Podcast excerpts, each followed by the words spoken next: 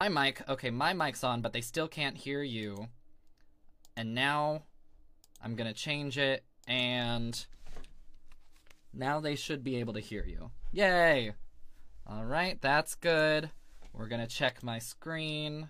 Okay, the window's actually not looking too bad, but we can we can fix a little bit. I'm gonna nitpick, and all this is like stuff people.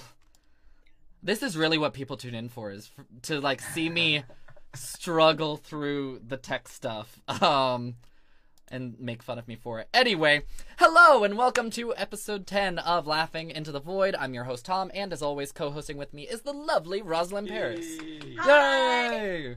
Um, you can watch our previous broadcasts on the District Comedy YouTube and Facebook channels, or listen to them on most podcast platforms. If you enjoy the stream, please consider making a donation of any size at district-comedy.live. Alternatively, like, share, and subscribe to our stuff because that also helps. Um, but yeah, um, here with us today, um, we have Kevin Wong. Uh, Kevin is a San Francisco based podcaster and stand up. He has a virtual mic titled Introvert's Paradise that takes place on Thursdays and Fridays from 10 to or from 9 to 10:30 p.m. Pacific time. Additionally, his solo podcast uh and I have to c- clarify the name of this. Is it called the podcast? Dot Yeah, Kevin it's called the podcast. Okay, no, it's called the podcast, uh, just Yeah. the podcast. But um, that's also on most uh, podcast platforms, from what I saw. Um, and it has over 500 episodes. And you can also catch him this Friday on the show Crazy Funny Asians. And if you're curious about all the details for that, you can go to kevinwongcomedy.com. yep. That sound good? Okay, cool. Yeah. now I can fucking breathe. Yeah. Thanks, Um, Tom. Yeah, no problem. Yeah, thanks for coming on. Yeah. Thanks for having me. Thanks for letting me do this. This is this is fun. Yeah, Yeah. I was really excited uh, to have you on because uh, yours was one of I think at the time I'd only done like four different Zoom mics, and yours was Mhm. one of them. So I thought it was like a, a nice experience too. So to Well, then so get you how was your mine was- experience? How was your experience out of the four? I had. I'm trying to remember. I've only been to like really good ones so far, so I can't like say that one's my favorite for uh, political, diplomatic reasons. Um, Just say mine's the worst. It's fine. It's not a big deal. No, no, I liked yours a lot. Um, the other one I've been on was Rachel Rothenberg's The Panda Mic, um, and I've been on Brooke Barcel's. Oh, I'm also getting a text. Okay, my fiance texts when we go live to be like, "I can see and hear you." Um, it's been a problem before. Um, Yeah. but yeah, so um, that one Has your fiance versus- been on this podcast or this? Um. it's like supposed to be for people in the like comedy entertainment world so i would have him on one day because he's actually an actor like me we met through the same theater company um, Hmm. which is like a fun cute little like showmance story. So i would have him on at some point um, whisper whisper. I've also been thinking because he sends me like notes on the show afterwards and also sometimes questions during the show um, that are good. So who knows? Maybe he'll take over uh, this show someday while i go on to like try and add more stuff to the district comedy roster because he'd be good at that. Anyway um, enough about my fiance Love Um, you, Chris. love you love you I'm so curious. Like, who crushed on who first? Was did he make the moves on you, or was it vice versa? Were you like, ooh, that's that's mine? I I think he was interested in me first, but I have the type of personality where like once I decide that I want something, I really go for it and am unnecessarily aggressive towards it. I was like, "We're gonna be together," and he was like, "I'm fine with that. I don't know why you're yelling." Put a ring on it. Put a ring on it. and I did. Um, but oh my god, that's not what this interview is about. We're talking about you, Kevin. Oh, you know what? We'll we'll sidetrack from our normal template and get to that later. But like, what's going on in the Kevin Wong love life? Uh, nothing. Nothing's going on. It's a it's a pandemic. It's a pandemic. There's nothing going on. Um, no, I everything is fine. It's. I mean, I have a roommate that I hang out with. Um, but that's kind of been my life right now for the last year. so. Yeah, It, there is not a lot going on for most people. Um, Yeah. yeah, as far Yeah, as, I'm like, a- social stuff. The fact that I spent the pandemic with like a healthy live-in partner is such an anomaly in my Yes. life. Yes. Like, yes. It went wrong. Well, it, it- I wouldn't say it went wrong. It went correct at the r- the the perfect, perfect time. time. The perfect. Although, if we were gonna break up, like, let me tell you, the beginning of the pandemic, we would have. I it it has been like so weird to see people like either who just got into relationships or were already in relationships like see them be put in like a time capsule like equally i've seen people who like before were doing okay that when the pandemic hit Yeah. they were like no actually i can't stand you um and Yeah, it's alternatively make or break. It's Well- definitely make or break. It's it's um I, I think this is something that's so different. We're not distracted. We're, you're so focused in on either this person or you're not. You know. Yeah. So it's get in or get Mhm. out. And like even being focused in, it's like if there was something small about them that bothered you, um, Oh yeah. then it's around all the time, and that's the only thing you think Yeah. of. Um, Yeah. But then on the other side of that, I've also I actually know a couple who is like basically they had only been on like two dates or something at the beginning of the pandemic, and then it was like. Guess we're quarantined together, and they've been together ever since, and that's awesome because now that's like Great. ten months. That's Yeah, a substantial story, right? relationship. Yeah. Is that pretty much your story, Roz? Or um, we were we One were date. dating.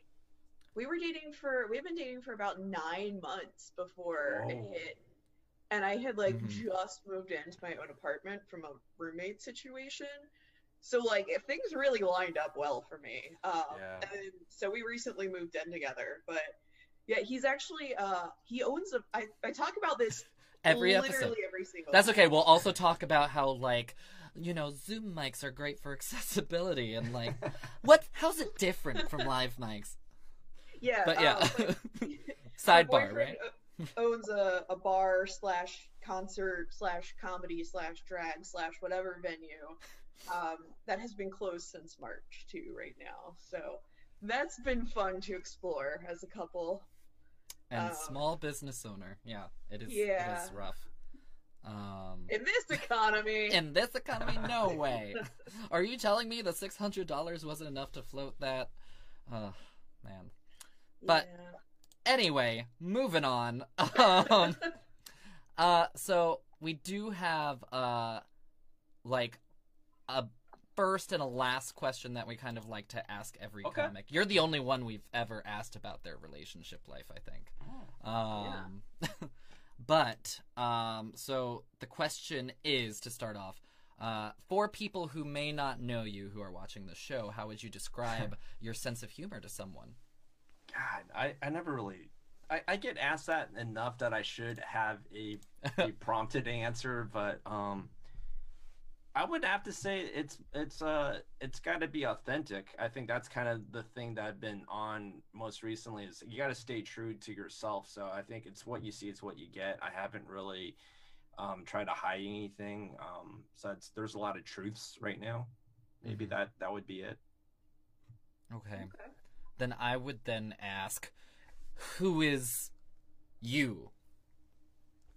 Like, what are those, or at least like for right now, let's say, what are the like main truths going on?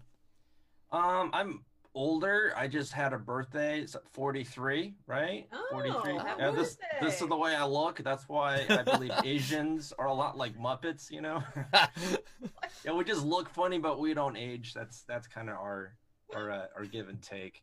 Um, yeah. So I've I've dealt with a lot of stuff. Um, like race wise. Um, that's kind of like come to a surface now. I think with the pandemic that there's a lot of social injustice, you know, so stuff like that. Um, what else? I sports. I, I'm big into sports. Um, and I think most recently I I've refallen in love with my car. yeah, I, I have I have like a a, a uh, a young kid's car, and I just I was ready to sell it to somebody else. And since the pandemic happened, I decided to just start modifying it. So. I know you guys are looking at this. You're like, why isn't your car modified to begin with? But I uh yeah, it took a while. It took a, you had to save up money for it. So I once tried to change a headlight and I dropped the screwdriver in my engine and immediately Oh gave up. Oh yeah. There's just a rattle forever. I've lost so, So- many tools in the engine, and that, that's the thing. Like, there's no bottom to the engines. Like, where does it go? Yeah. You know? Yeah. He's like some lucky guy just gonna be walking down the road and he's gonna find like I don't know, just like a wrench that fell out of my car because I suck at, at doing manual labor. Like what's gonna happen? I think all tools you should actually like put it around your wrist and just tie it to it. So in case if it falls, like you have like butter fingers, you just get to pull it right back up. Just like save up some Wiimote straps and just Oh like put all- God. there you go. balloons. Yeah. Yeah. Um, so you're you're San Francisco based? Are you Yeah. like in the city, Bay Area? I'm in the South Bay. Okay. Yeah, that's that's kind of like Baltimore and DC. It's a little bit. I'd say it's more like uh, 40 minutes out. Oh, okay. Okay, cool. Yeah. Well, Yep. you already like uh touched on some pretty interesting things. One of the things I was going to ask you cuz you just talked about it in the um article in the Chronicle um which was not to like it, I always feel like it's a little bit weird, but I'm about to read your own words or at least Oh god. whatever they said you said back at you, which was that like you'd found that the audiences themselves are evolving in ways that bring your older material into focus, and that's especially true of like you said with like some of the race stuff. So I'm kind of interested if like you wouldn't mind unpacking a little bit what that I what that concept is as far as like the audience evolving as a response to the pandemic. Um Okay. Um. So, do you want to hear the backstory to the question, or do you want to hear the evolving audience? Because it's really a two-parter. hey, Well, we got hear the time. backs- Both Start of with them. Okay. the backstory. Why not? So, uh, when I got asked that question, it was um, I think that the writer had a narrative to that he wanted to to go into, and um, I just kind of went the other way. So he wasn't really sure how to take it. Then he had a follow up call, and he needed a joke. He goes, "Can you tell me this one joke that you said that that it evolved with?" And I, it was more about um, with uh, police brutality and how things were kind of escalating and um, I, I felt like it was just i had this one tiny little joke i think that got printed but it just became this huge chunk about like how you could tell like the good cops from the bad cops to um, just from their names or or stuff to um, it all kind of comes around like I, I felt like the stuff that happened with the cops um, they're they're the, the power that they exert the um like their presence and the way that they uh treat people it's not really you're not they're not really cops they're just lousy ex-boyfriends you know like they have that like hey i'm just gonna flex on you type of thing like i'm gonna control you me me me so that's kind of where it came from um then i think he just needed a joke so he just i told it to him and he just kind of printed it the way he wanted to print it so Oh, Yeah. okay. Yeah. Yeah. Uh but then going into I guess what was like I hope was like an actual point that you were trying to make and the journalist wasn't just trying to like shove a narrative uh to his editor. Um Yeah. but like the idea of uh like the audiences evolving because of the pandemic I think is really interesting cuz like like you know, I said I was going to say I think and we were talking a little bit before we started airing was, you know, one of the things that I've found cool is like being able to produce my own stuff. So it kind of Right. gives me uh I guess control over like my own brand and like my own narrative. Um so like on the other side of that I think that since there's more content out there, audiences are like they don't necessarily have to settle as much as they Right. used to because there's more of a options out there. And I think uh, uh, being in the Bay Area, especially San Francisco, if you it's if you kind of stray the other way, it people I think a lot of um people would actually just kind of like have the mob mentality and just kind of like go, "Oh, I think you're wrong." So I think it's always better to be on the right side of history. Um so yeah, it's a little bit more sensitive out here. So I think um when audience members now they have that that option they could always just mute you as well too so Yeah. Yeah. It's very easy to just like flick to another channel. Right. Um, and I mean, it was before, but I think it's even more convenient now. And yeah, even like within your own stuff, you can just mute a person if you decide you don't like them.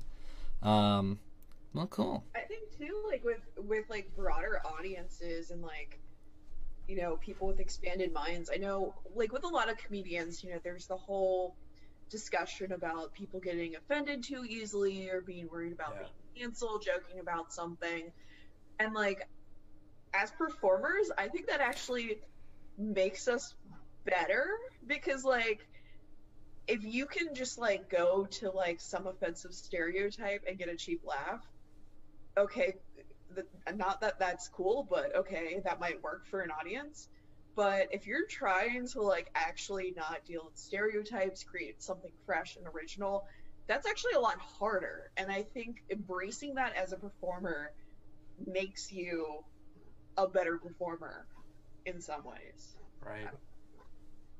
Yeah.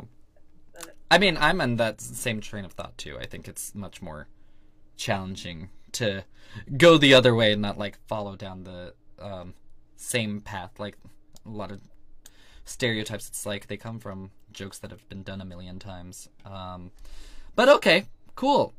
I Cleared that up. a woman who's bad at driving though Oh, okay. Well, there you go. I once once managed to to sideswipe my own car pulling into a parking space. So Oh no. Was it a beam or was it another car? No, it was like you know how in grocery store parking lots they have those like plastic rails. Mm.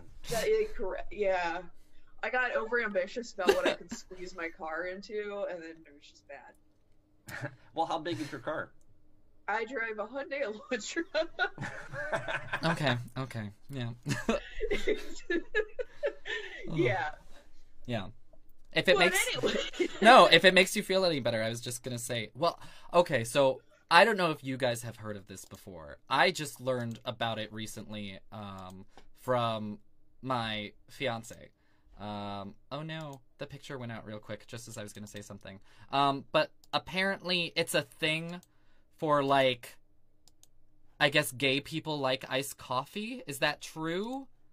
Um, but that's I didn't think that that was a thing. But then I was like, Chris like came up to me one day was like, "Oh, typical gay with his iced coffee," and I was like, "I've always liked iced coffee." I don't know how Oh, so that has you to like do iced with. coffee too? Yes, I I, I do like Oh. iced coffee. Yeah, I'm gonna keep my eye out for that. That's that's a good observation. I didn't even think about that. I was like, I I, I didn't know Oh, that that was a thing. good. I did hear I did hear a good one. My friend told me apparently like a lot of like people have this stereotype that white people only have golden retrievers as dogs like like the, the golden retriever is like the official dog of the white person and like he was talking to me about that and i was like just like staring at a photo on my desk of my golden retriever i was like you can't even You're fucking escape wrong. the puppy yeah. Oh, oh baby. but Yeah. yeah Cool. um But- yeah.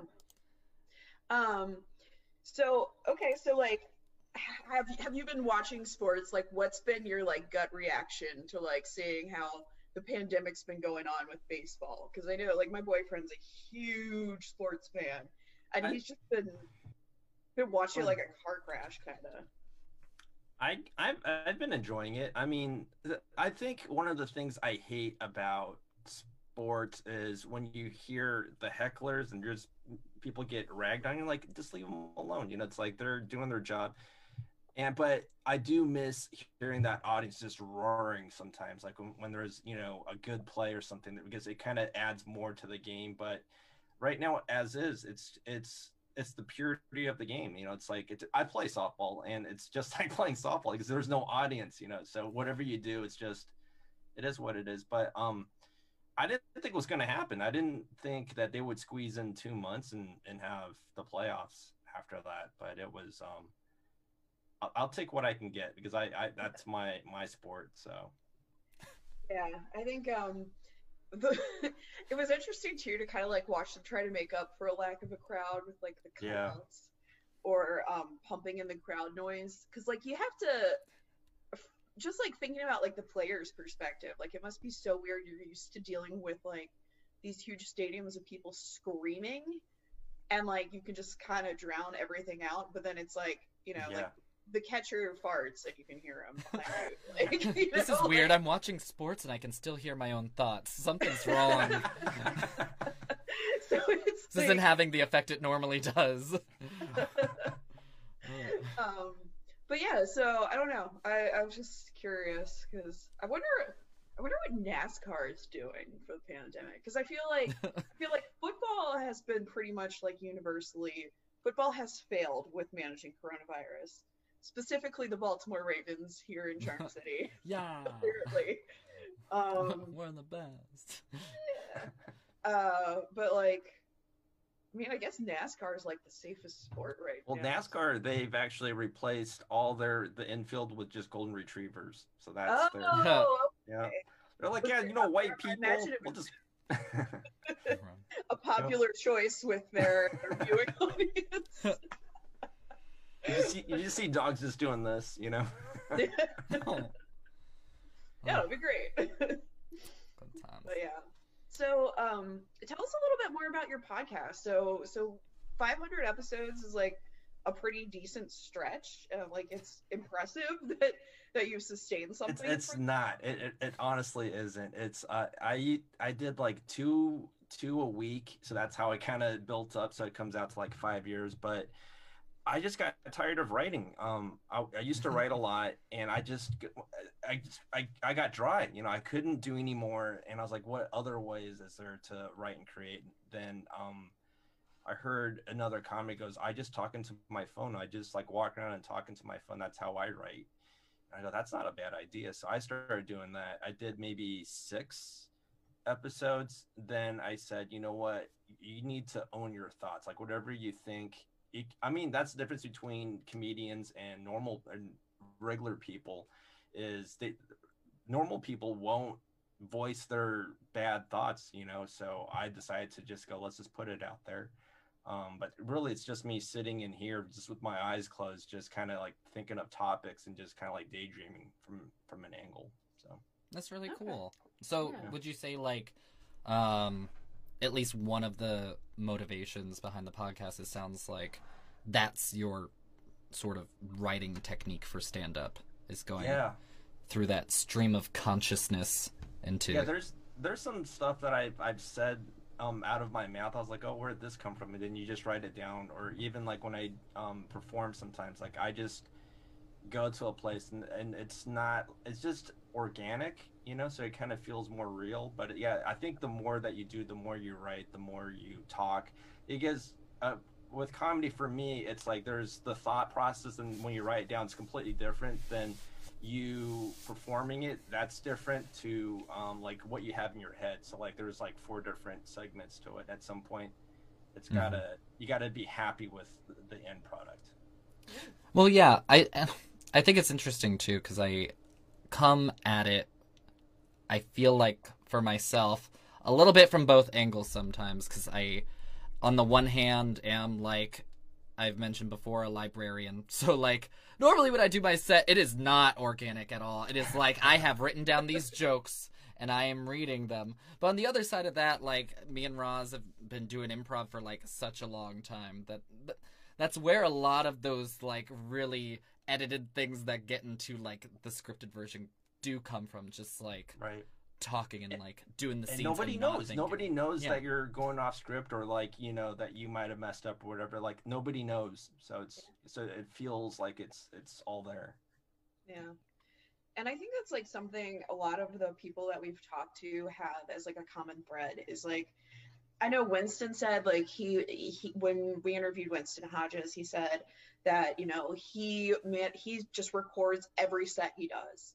Every single time he's on stage he records it to like critique himself. And then he managed to have so much material that he could actually make his own little special out of all Right. of his recording. Yeah. And then I think when Ralph was on, Ralph said like Mhm. he always records himself no matter what. Yeah, he like talks into his phone and he he gets really like I thought that was like kind of on like the left brain side of the spectrum because it sounded like he was also like listening back to the same bits done on different nights over and over to like see where like he had changed his delivery and how the delivery changed the reaction from the audience and I was like that that was really intense to me. How do you do it, Tom? Do you record yourself?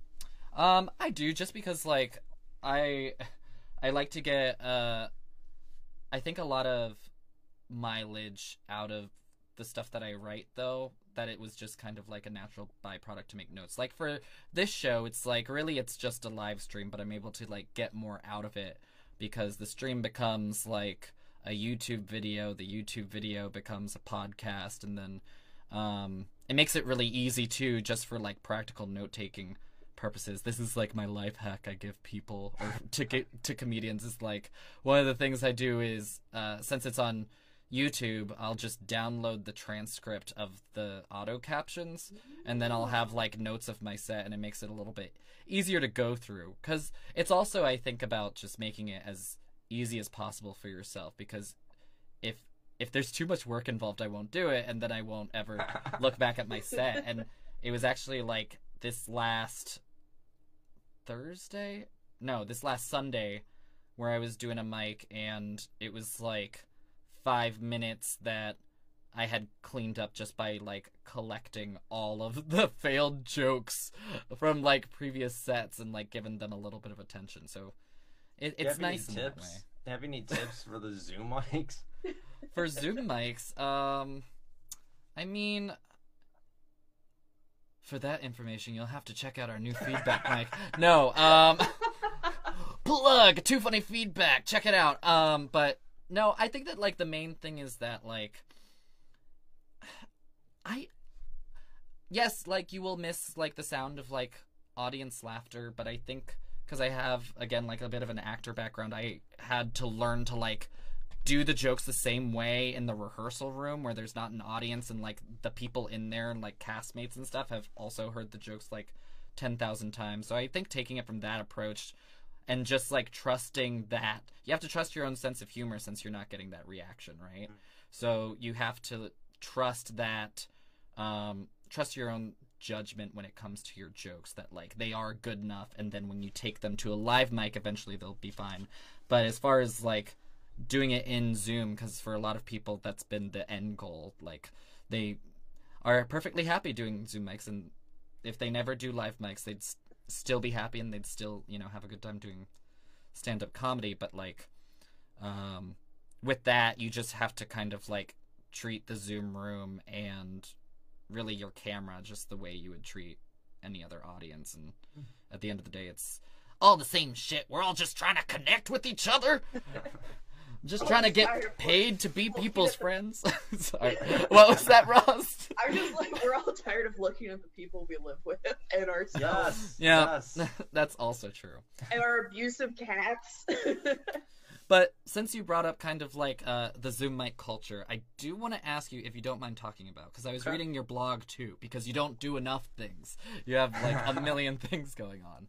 Um, and in your most recent article, let me see what I have here. Um, yeah, um, it was ten years in comedy, and Yeah.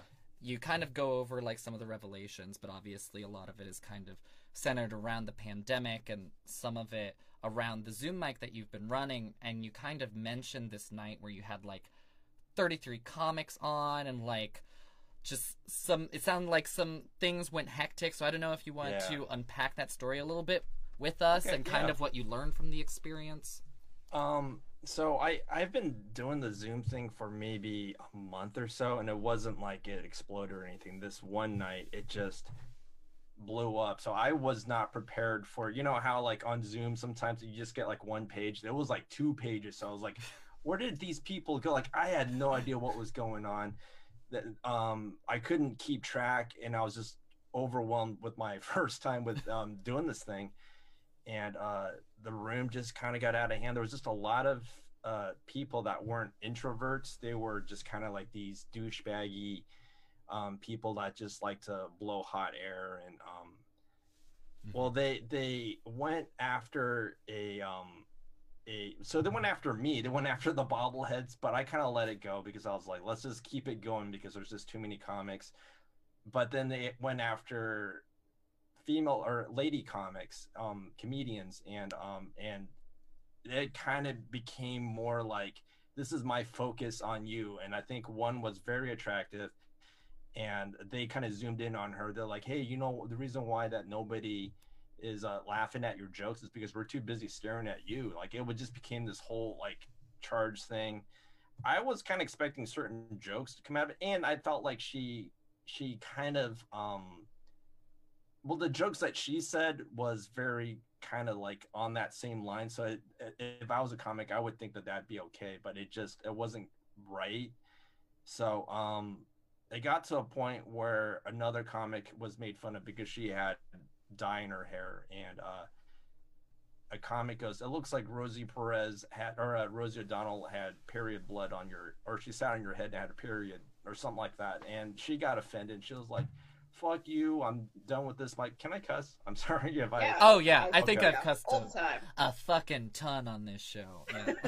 yeah so she wasn't happy she blocked me and she just like ripped me a new one she was like don't do this guys mike it's it's uh it's not for for uh for us ladies this this guy's it just uh, it it kind of came on me but i didn't see it because it was blocked and so other people were like hey you know uh, what happened last night? And it just kind of like became this huge shitstorm and um i just had to you know go like what was that? You know like i i didn't even sleep that night because i felt really i wasn't happy with how it turned out but at the same time like i didn't take control of that situation because i i just wasn't ready for it. So i learned i learned and i had to grow from that that moment but that was a big moment for me.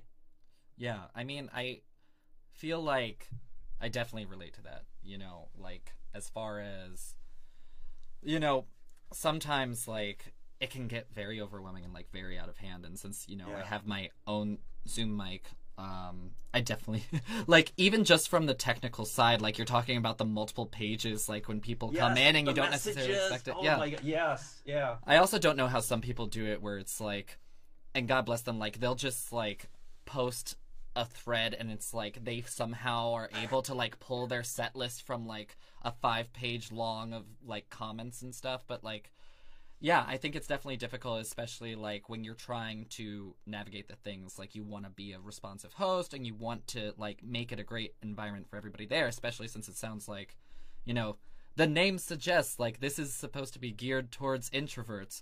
Um, to then have like that kind of activity and you're not necessarily ready for, let alone like have the technical know how to like what page are they on and then how do I even mute kind of thing. So um I I get that. I I relate to that and um you know, I I, do want to say could- that like having been on your mic, I'm I'm sorry that like uh it sounds like this was that uh comedian's impression of it. It kind of uh No, I mean, I, I, needed that. I honestly needed uh, something that actually made me go, "Hey, you're in charge. You know, you need to make this. This if this is your mic, you gotta. You know, it's all about you. you Mhm. like you take responsibility of that. So it, it, it was a good wake up call for me.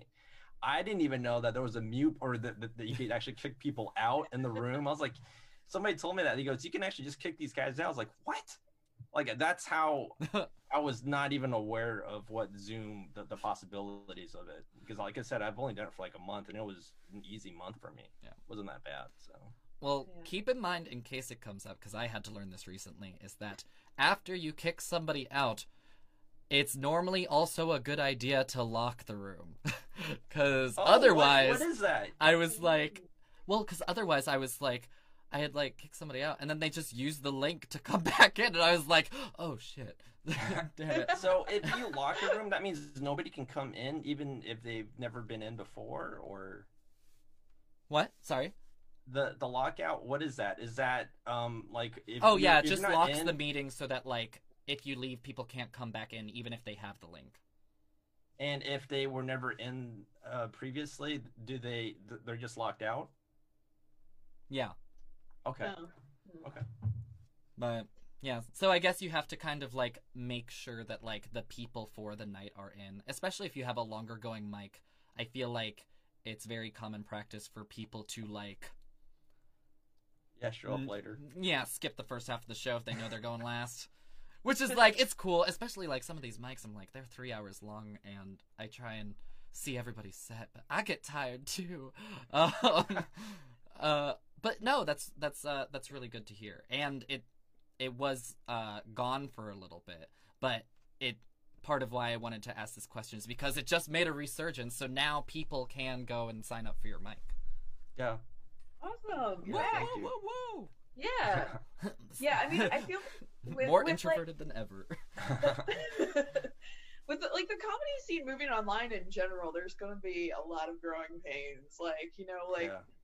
If that girl had been at a, if that woman had been at a live show and someone was making fun of her, like. If you do that and it's like not in good humor, you're you run the risk of literally getting your ass kicked after the show Mhm. by somebody. Yeah. Like you know, like, and you know they they always talk about like it, the internet like people are less afraid to be abrasive and cruel because like we, we aren't having like that exact interaction that you would have in person so i think um you know growing pains like that are are kind of something that's unfortunately sort of inevitable and it's more about how we react to them like Yeah. we had the same conversation with uh nico Lukoff who Mhm. uh, created the displaced comedians facebook page and he was like he's had issues similar to that that he's had to deal with and he was like i'm just a funny guy who's trying to do some comedy and now all of a sudden it's like i have to be like oh there's all these problems i wasn't expecting and how do i respond to them like um, an like adult? pseudo social activist. Yeah. yeah Ugh. But so that's good to know, though. Um, Um, so, oh, Tom, did you have a question? I was, I was just like, I was just like, uh, since you call it introvert's paradise, would you consider yourself an introvert? Yeah. Yeah. Yeah, I mean, I'm I'm enjoying this. I think that's part of the interview with the the Chronicle. Um, I think the angle um, Scott wanted to go in was how that we need laughs and comedians are actually dying right now because they're not doing comedy. And I was like, we're dead on the inside to begin with. You know, like, that's that's kind of my attitude. And and I think he wanted to say like. Are you missing the stage? And I go, I'm actually an, an introvert. Like this is paradise for me right now. Like I get to I get this is my green room. I get to hang out, get to do a couple of jokes, and I'm out. If I don't want to hang out with somebody, I'm just you know I'm gone. So it's yeah, it's. I mean, I miss it. I really do miss it. I miss a lot of it, but this is pretty cool too. Like I get to meet people from DC, from Baltimore, whereas before I, I never got to do that. And and speaking of which, that's that's that was one of the big issues with that night with the 33 comics was I had no idea who knew each other. So for me, it, I mean, I'm pretty mean to my friends, you know, but then it's like they know me, but I didn't know that these people didn't know each other, you know. So that was just hard for me to like do I tell them to do you guys, you know, mute or or Mhm. what? So it was yeah, it was just a it was a bad night for me.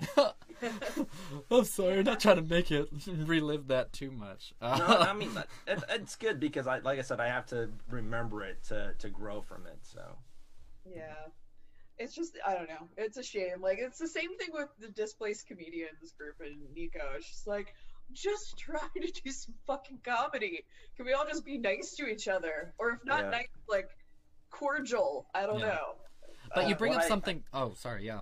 What I learned with comics is we need some sort of guidelines because if there isn't, then you know it's just All chaos. yeah all chaos. Yeah, right. Yeah. So I'm and, and that's the thing. Like we do take some sort of guidance because that's everybody's open mics. They have their own set uh, way of doing things. So it's not like you can go. This is the way. How come you didn't do this or whatever? Like everybody does it a little bit differently. Like for me, I do the icebreakers. I ask people some some stupid question to. to Oh yeah, yeah, yeah. I think I had So- like which Avengers would I be? Aw. Yeah. Uh, that was like my question. Yeah. Well, like it, and it's a memorable thing too, obviously, because I like remembered that question just now. It's a great, great way to get people engaged. But you bring something up uh, that I thought was interesting too, as far as like I kind of understand uh, a little bit why that journalist kind of wanted to go that direction, but I'm glad that you didn't because stand up, because of this whole Zoom scene, I think um, has been kind of unique in that way, where I almost feel like it hasn't been hit as bad as some of the other areas of the arts, and Yeah. partially because it's such an independent art anyway. Um, but what are your thoughts? I mean, I I feel like obviously like the professional comedians who like were about to go on tour aren't able Right. to, but on the other hand, they're also doing stuff online. I, I think you hit it around the head. I think the, the comics that don't believe in doing this, they just go, "I'm I'm out. I'll just wait until it's over. Then you know I'll jump back on on board." But for I, the reason why I did it's because I just want to keep my sword sharp. You know, like I still got to. I want to write new jokes. I want to keep growing, and I don't want to sit and wait for the pandemic to be lifted. Um, how I got in, like I, I, I remember I heard about Zoom. Um, I was like, I'm not doing that. Like the thing for the meetings that people hate, that people, you know, talk about and how they they hate all this stuff. I was like, I'm not doing that. Like with just comments, like who's gonna watch this crap?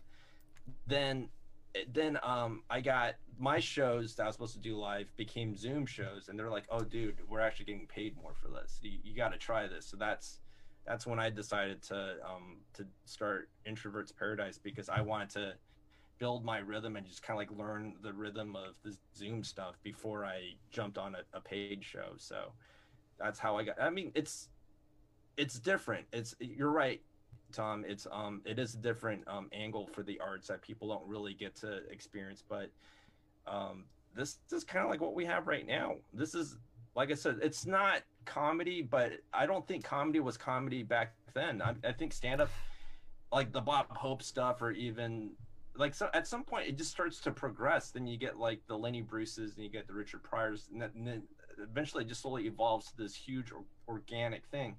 But before, I mean, nobody ever thought about filming yourself and just doing and calling it a special. Like how. You know what I mean? Like they call it a special, like it's supposed to be special. Now it's like not even special anymore because everybody's doing it. This is I took my clip from 20 Zoom mics I did and just Yeah. made a montage of Right. like a, a year in my closet. That's what my special would be called. Um, you heard it here first. Um, but yeah, okay, cool. That's uh, that's awesome to hear that. Um, otherwise, um, all right. What else? What else can we talk about? Um, we talked about the podcast. We talked about that stuff. Oh, um, so as far as the stuff that I've kind of been, I've kind of mentioned that I've learned from running my own Zoom mic. Um, as far as things that will directly impact me, um, in my stand up as an actor, as far as like building the personal brand. Have you found that you've had any learning experiences like that? Like comedy aside, if anything, this trajectory has kind of uh, taught me how to market. That's a good one. Um, I, I don't know how to market it. I can, I can tell you that much. Uh, what I learned through Zoom is um, be more myself. You know, like I, I don't think I, I would ever show off the bobbleheads or um, or I talk about certain things that happened to me. But I felt like since I'm in this safe space because it's you know my room that it's it made me more comfortable, and I think I that's kind of how I've become who I've. I think this is I th- what I'm trying to say is I feel like I've found my voice through being in my own personal space. oh, nice, cool. Yeah, I think it definitely like adds that level of comfort, and that's kind of something that was uh stand-up theory almost before like literally taking it to your bedroom and getting really comfortable with it is i feel the goal for so many is like to create that relationship with the audience when you're on stage of as if you are just hanging out in your bedroom with your bobbleheads Right. Yeah, exactly. cool The audience is your bobbleheads. yeah Yeah. just imagine the audience is naked and they're bobbleheads and that's terrifying Oh, yeah, man. we uh we we we joked about that last week with uh, Mike Moran because I, I was talking about how my secret to fighting stage fright because I have really bad anxiety and so like for the first you know several years I was doing improv I just couldn't look at the audience Wow. Like I would, I'd be on stage and I would just be interacting with my scene partner and I just wouldn't look at the audience. now, like I just don't wear my glasses. If conditions are just right, like when I'm on stage, everything's just kind of a blur. And that's like my secret to like stage fright. so what happens when when you have to read something? Do you just go, hold on?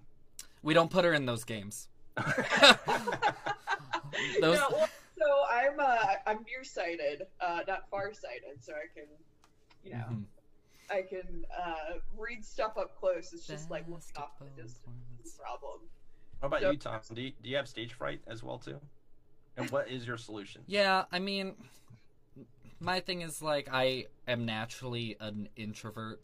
I think, um, but because at this point I've been doing theater and various performance arts for so long, which, um, it's actually part of why I got into it was just because like I came from like a family where one of the main concepts I guess was like part of working on yourself and becoming a balanced person is you have to identify where your weaknesses are and then make those your focus. Um so it's like because i was introverted i ended up like going through and like doing all these like performance arts things. And also like i guess i enjoy it sometimes too. Um but that has kind of like um i think built on the skills where where i would normally be terrified. And i am still terrified a lot of the time. I've at least learned enough technique to literally just hide it. And actually one of the techniques i have learned is like Lecoqian and it's like all about the neutral mask and like the variations of so it's like well how are you not terrified on stage i am i wear a mask and i hide my feelings like uh, we all do in some way but in a very literal sense um, at least when i think about like performance but I got mine from Lost. Did you, do you guys ever used to watch that show? Watched i a remember episodes, it yeah. Okay. um, for for me, it's um, I just let it happen because it's inevitable. If you have fear, you're like so. For me, I just let myself feel it. I just let myself feel it. Then at some point, I just go, "All right, you felt it. Get over it now. Like you know, it's already over and done with. So let's move on. You know, like it's one of those things." yeah. That's so cool though. I I wish I had that type of attitude to just like kind of go with the flow. I love harping on being uncomfortable with myself. Uh and it's very bad for me. Um but yeah. No, I I just like the adrenaline rush of like getting off stage and being like, okay, did that really scary thing? It's Yes. done now, and I feel amazing. Well, yeah, and that's part of it too. It's like people forget that like without the stage fright, that's where all the excitement comes from. Like no risk, no reward. Yeah. Um so Do you guys miss the rush, Roz? Yes, Yeah. very much so.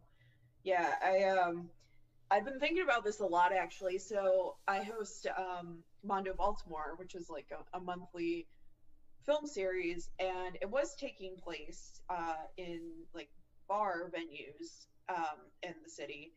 And our longtime like bar home closed.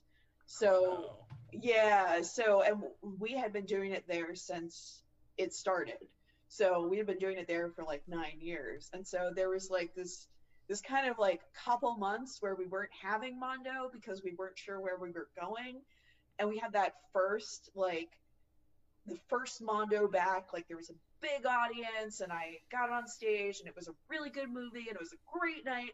And then I got off stage, and it, like the the rush just hit me, and I was like you don't notice when it's not there, but when you're back and you have Yeah. it again, you're like, "Oh my god, I've been it's the best feeling in the world. Yeah, it's such it's such a weird phenomenon for me because it'll be like a nagging feeling that something's wrong, and then I won't realize until I like force myself to perform, and then I'm done, and I'm like, That's "Oh, this was. is what I've been missing." You? Do you Yeah. guys remember your first rush? Your first, I can't sleep because I I'm so high right now. I mean, I do. I, I, I do. I. I I was doing like a play in high school, but it was like it was very improv based. It was like a modern adaptation of like one of the Commedia dell'artes. But it was really mm. like it was a high school. It was it's probably really bad, but it was really fun. Like I just like a I got to like play a lot in that show, and uh, again a lot of it was improvised. So uh, my high school director at the time like just let me go to town like change the script i like added my own Wow. bits in there about like build a bear i had a like little what i didn't realize at the time because i hadn't explored stand up yet was like it was a bit that was my first bit i guess and then like also stuff like within the show where like i get to slap people with a sausage and like just like really uh That's dumb not stuff phallic at all. well I was working production. through stuff, um, but um, well, like that, and then like um, it was also like something where like I was like the first time getting that same like laughter from an audience, and then even more so after the fact, um, because I guess it was just like something that was on the locals' radar. Is like it's a small enough community where like oh the high school's doing a play is like actually a thing to do in town and then like having strangers come up to you and be like you should do this like Right, the, as the second part to this question is do you still feel like you're chasing that same high that same rush as the first one? I don't. Um i'm over i'm over it. I feel like the rush for me also like came from getting that reaction from the audience but i've gotten to a place which i i hope is better where i'm doing a lot of my jokes for myself. Not that I don't want other people to laugh, but like trying to see how far I can take an idea. right What about you though? how about you Roz? Roz what's your first and do you feel like you're still chasing it Um, I'm gonna. Pro- well, hmm. Probably like I've I've just always like my personality is that I don't do anything in advance ever. Like every homework assignment from elementary school through grad school, I think four of us do. like without reading anything. Like this show wouldn't exist without Tom because he's the organized person behind it Yeah. like and so like i mean i've kind of been improvising all my life because every time i've ever had to give a presentation in class like even my earliest memory is from like fifth grade i had to give a speech and i forgot about it so i just got up there and i completely winged it and everyone was like you know applauding and the teacher was like oh good job whatever and i was like i fooled them all and that's the first time I got the big rush. And I was just like, oh fuck, I can do this. So to me, that was like probably the start of it. And I definitely still think I chased that high. Like I yeah tried. obviously you're, you're doing improv yeah, no. Yeah. I I still try to chase that high. I mean, like I I'm probably not anywhere where near where I want to be as far as being good at stand up, Huh. but I still do it and push myself to do it and I'm not afraid to like experiment with stuff. So um, I think for me that's the main benefit I get out of performing because I mean, it's certainly not money and it's Right, definitely yeah. not fame. what? I'm not making money from the arts. Um, but I What think also you, too. Oh yeah. No, I I was just gonna say, and I do want to hear Kevin's answers too. Um, but just kind of like talking about the rush and talking about sidebar a little bit is, um, I think part of like what I miss and part of the rush too is also, it is so much, um, these like comedy events, and now they've moved online, which is cool. But um, it's also like, for a lot of people, I feel that is their community, and yeah you know, the bar where the open mics are hosted is the watering hole, and that is how we connect. And those precious moments between being asleep for a third of our life and spending uh, two quarters of it, like one half at work, and blah blah blah. Um, I think there's Also- also no excuse too. I mean, you look at all like uh, Josh Gad was hosting stuff like Back to the Future reunions or um, mhm. or other movies. It's it's impossible because you can never get all these people in the same room at one time. And since the pandemic has happened, there is no excuse. Like you can do it, you know. So at some point, you're going to get everybody together. Yeah. That's that's the beauty of the Zoom stuff that we're doing. Yeah, Yeah. it's like it is the closest I've found. It's actually like pretty close to that semblance of like having community again. Because we had also just Yeah. come from our like improv troupe ending before everything hit, which is a separate story. And uh, I want to hear though about your uh, first time. Which the is Jason Rush. Yeah. Yeah. Um, it was uh, Gotham's Gotham's uh, in New York City. Um, it, it wasn't that big. This was like the bottom room, like the basement room. It was like uh, um, but it, it was a huge crowd. It was like over a hundred people. Um, a lot of family friends were, were out there. Not mine, but just people. And that first time I heard that laughter on on me saying something that I didn't plan on saying, I just kind of felt like I should say it for the moment. And it just that wave, you're just like, holy shit, what is that? Um, it gave me the confidence to to finish the set, and um, I couldn't sleep. I couldn't sleep. I, I was in New York City, and it was pouring rain, and yeah, I couldn't sleep at all. It was just I go that that's it, you know. Um, am I still chasing the high? I I hosted a open mic in San Francisco, and it was it's, it's usually comics, but they we actually had a crowd today, and everybody just didn't do that hot. And I closed it and had the room buzzing, and I walked down the flight of stairs, and I walked out, and I was like, and that's pretty much like like, like what Colin Quinn says. It's like, so what? You know, I made these assholes laugh. You know, like that's so yeah. I don't think I'm chasing the high anymore, but I I did chase it for a few years because that first rush is just like Mm. it's what Yeah. you live for. You go, this is why I'm doing it. You know. Yeah. It really I mean, is like, like, a when you're- buzzing, like you say. Yeah, Yeah. you, you gotta describe have it. that high in the beginning because like you're just gonna go on stage and suck for a while. Just, like, Right. you gotta like something about it to go up there and like right. at least speaking from my own experience eat it most nights um, Also, I will say one thing about open mic nights at uh, Sidebar is the place that uh, my boyfriend owns. Comics are ex- like unexpectedly really good tippers, like because because he and I would like bartend those nights together, uh, so I could like watch the comedy and make a little extra cash. All the comics were like a solid twenty percent above tippers, and I was like expecting you know, all these dudes who are out late, like, you know, working shitty jobs so they can still get some stage time or whatever, to be cheap. Um, no, all of them. One guy gave me hot cocoa. oh, Uh, that was not poisoned, because I'm still here. woo Yeah. that's so such a It might thing be a to- Baltimore thing because I, I, I swear to God, in in all the the places that I've been to, uh, most comics just uh, drink what the other comic drinks, which is just water. You know, like yeah, can I get a water bottle? No, just from the tap. You know, I'll actually I'll stick my mouth underneath the the sink. Just eh, I want I just need some water. Yeah. so if you're a venue and you're considering whether or not to host an open mic they're good tippers bringing some income uh, Results are mixed, apparently, though.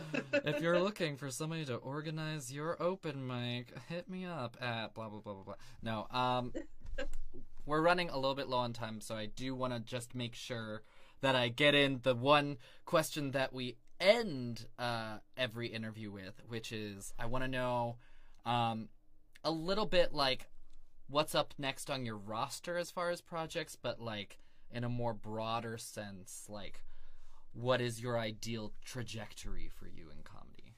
Wow. Okay. Um, I haven't told anybody about this. I've like kind of like when I got to, to comedy, I didn't really tell anybody. Um, I do feel a little bit weird saying it, but I think I would like to try stuff like improv and possibly get into into the world of television. Okay. Yay! Those are I- good I- goals, yeah.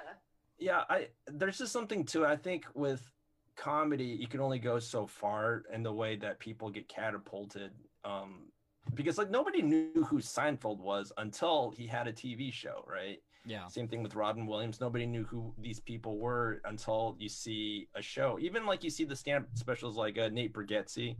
Nobody really knows who he is until like I think he was supposed to get a show on NBC. You know, like that's at, at some point. And I, I don't want to be the main character or anything. I just need something that could actually help carry me into a point where they go, okay, I, I, I get this guy. Maybe I'll, you know, I'll write about him in the San Francisco Chronicle or something. So well, that's really cool. But uh, would you say that like the the overall thing, the the true love is is still and always going to be stand up?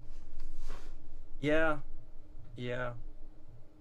That's I know. does that's that- totally fair. That's not like a wrong answer. Don't worry. Yeah, That's I, cool. I s- I just don't know what's what's um what the future holds right now with you know the pandemic. So I'm just taking it as is. Yeah. Well, I'm sure when things start opening back up, you're gonna.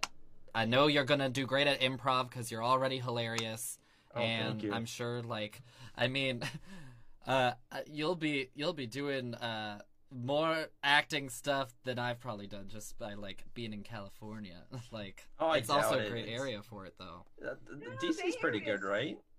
It's okay. I have Bay feelings about the DC scene. It is just a, a short bus ride to New York City. Four hours, yeah. Um, It's like a, a wink. But that being said, uh, I'm going to go ahead and do a little outro and say thank you so much, everybody, for watching our show tonight. Um, thank you so much, Kevin, for hanging out with us and talking with us. Thank you so much, Roz, as always, for being my amazing co host. And You're welcome. um, I just want to remind everybody uh, to tune in to all the different shows that we got going on. Um, we actually have a couple of new ones coming out, but if you're just into this one, uh, we'll be having the podcast of this out in a couple of days, and then we're on every uh, Wednesday. I had to check what day of the week is it. I, but every Wednesday uh, from 8:30 to 9:30 Eastern. Again, uh, we had Kevin Wong on this week. Next week, uh, we're going to have the comedian Nick Dees. Um, Yay! and I believe Yeah. that will be, I think, our like season finale. There's not going to be a gap between like that episode and the next one, but we did like the next cycle. anything. Well, we did like the next cycle of like people to like have for like future episodes. So that'll that's what I'm gonna say is gonna be the season finale, and then we're gonna move on. But if you like the stream and you want to support us, don't forget you can visit district-comedy.live to make a donation or district-comedy.com slash support. Um, I, I- somehow I did that like wrong, even though there's slashes that go both ways. Um, let's just dab. Um, but dabbing's still a thing, right, young folks? Anyway, I'll stop talking now. Thank you all so much again for tuning in, and have a great night. Bye. Yay, thank Bye. you guys.